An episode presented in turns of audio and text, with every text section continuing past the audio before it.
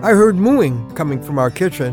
There was not a cow in the kitchen, no. It was my wife. No, I don't mean she wasn't mooing. No, she was doing something that caused the mooing sound. I bought my wife these charming salt and pepper shakers in honor of her farm upbringing.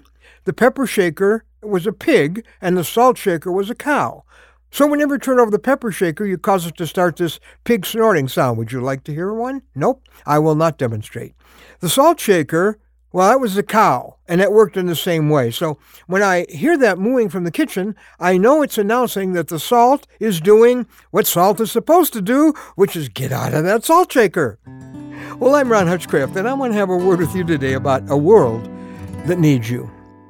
I'm sure God would love to hear the sounds of His salt getting out of the salt shaker more often. After all, the work salt is supposed to do is not inside the salt shaker, all clustered together with the other salt. It's supposed to get out and change the flavor of something. Well, according to Jesus, quote, you are the salt of the earth. That's his word to his followers in our word for today from the Word of God in Matthew 5:13. He goes on to say that, quote, you are the light of the world.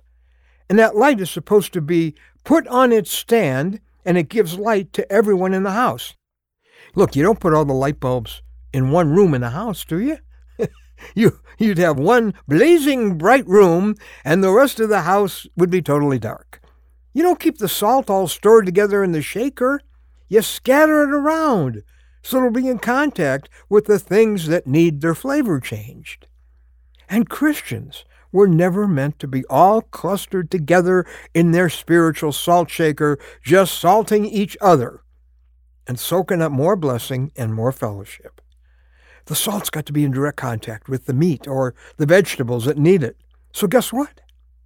You and I have to be in meaningful contact with the people who really, really need our Jesus. We're not supposed to be hiding out, playing defense all the time, trying to keep from being contaminated by avoiding the world that Jesus left us here to change. If your social life, if your discretionary time is pretty much with Christians all the time, maybe you're missing your mission. We'll do that in heaven.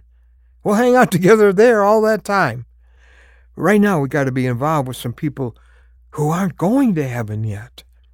It's time for you to take all that you've been storing up spiritually and start taking it to places and people where it's really needed. It's time to be intentional about building relationships with that neighbor of yours. You know, that, that lost coworker, with some of your fellow students who need your Jesus. It's time to look around your community and find some human needs that you can be involved in meeting in Jesus' name to build some bridges into those lives. They're all around us. It's time to look around your community for a place to volunteer, maybe, so you can be in contact with some unreached people with some really deep needs. You just need a, a community connection of some kind, not just a church connection something that will put the salt of your life in Jesus in contact with some of the lives that really need the flavor of Jesus, with some lives that he gave his life for, but they don't know it yet. Don't you think we need to be actively involved in the life of our church? Absolutely no doubt. God wants that. You need it, but not to the exclusion of connecting with the world that God so loves.